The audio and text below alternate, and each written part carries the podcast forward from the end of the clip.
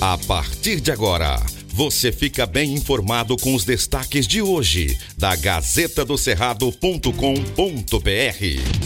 Bom dia, ouvintes e leitores da Gazeta. Estar bem informado do que acontece à sua volta é importante e é por isso que chegamos com as principais notícias do início da semana.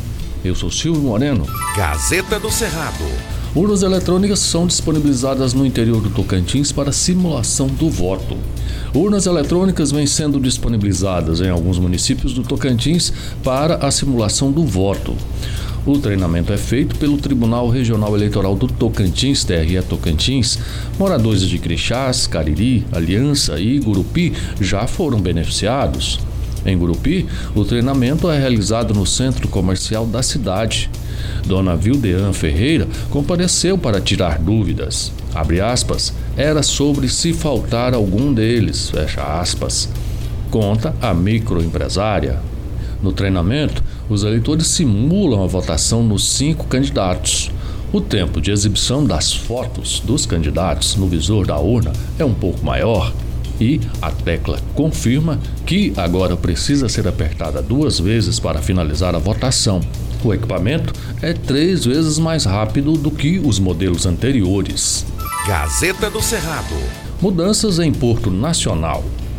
Porto Nacional publicou o decreto que determina a redução da jornada de trabalho dos servidores para seis horas corridas. A mudança começa nesta segunda-feira, dia 5, e, conforme o documento, será para reduzir gastos nas repartições públicas. O município ainda decretou ponto facultativo na sexta-feira, dia 9. De acordo com o decreto número 732, publicado no Diário Oficial na sexta-feira, dia 2, a medida terá vigência até o dia 31 de dezembro de 2022, mas poderá ser revisado e revogado a qualquer momento. O expediente será de 7 às 13 horas. Antes da nova medida, os servidores cumpriam 8 horas, sendo que o expediente era entre 8 e 18 horas. A gestão informou ainda que os setores que oferecem serviços de saúde e outros de atendimento contínuo não terão alterações. O atendimento Porto Rápido também vai continuar aberto das 7 às 17. O decreto ainda cita que devem ser estabelecidas medidas para a redução no consumo de energia, água e telefone, que devem ser usados somente se necessário. Compras serão efetuadas somente se, abre aspas, necessárias ao bom funcionamento da administração municipal, fecha aspas, destaca trecho do documento. Gazeta do Cerrado. Fazendeiro é multado em mais de 2,4 milhões de reais por desmatamento ilegal.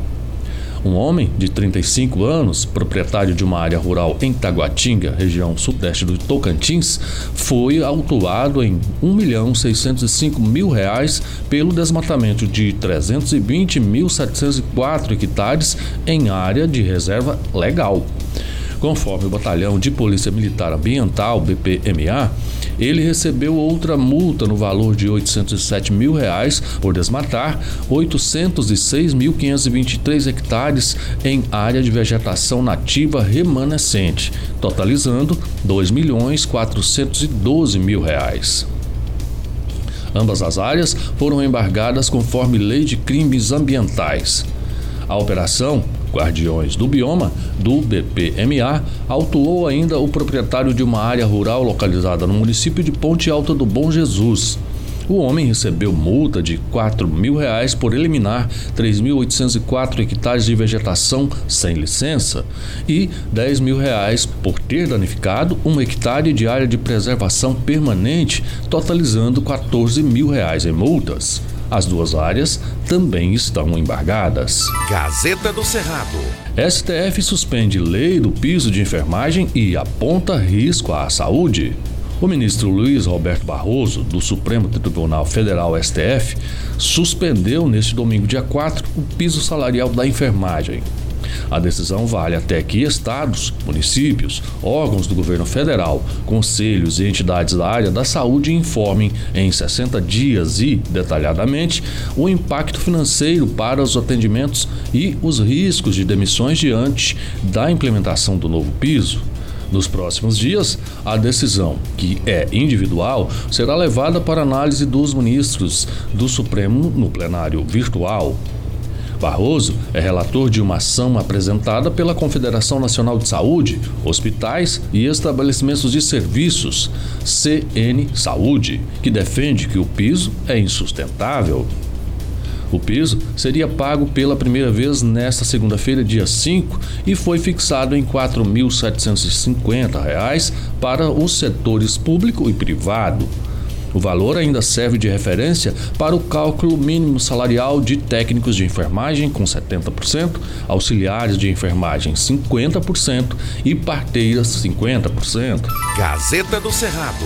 Veja estas e outras notícias e tudo que acontece no estado, no Brasil e no mundo acessando gazetadocerrado.com.br. Antes de ser notícia, tem que ser verdade. Aqui não tem fake news e você acompanha as informações apuradas e corretas para ficar bem informado todos os dias. Obrigado por sua audiência e até amanhã.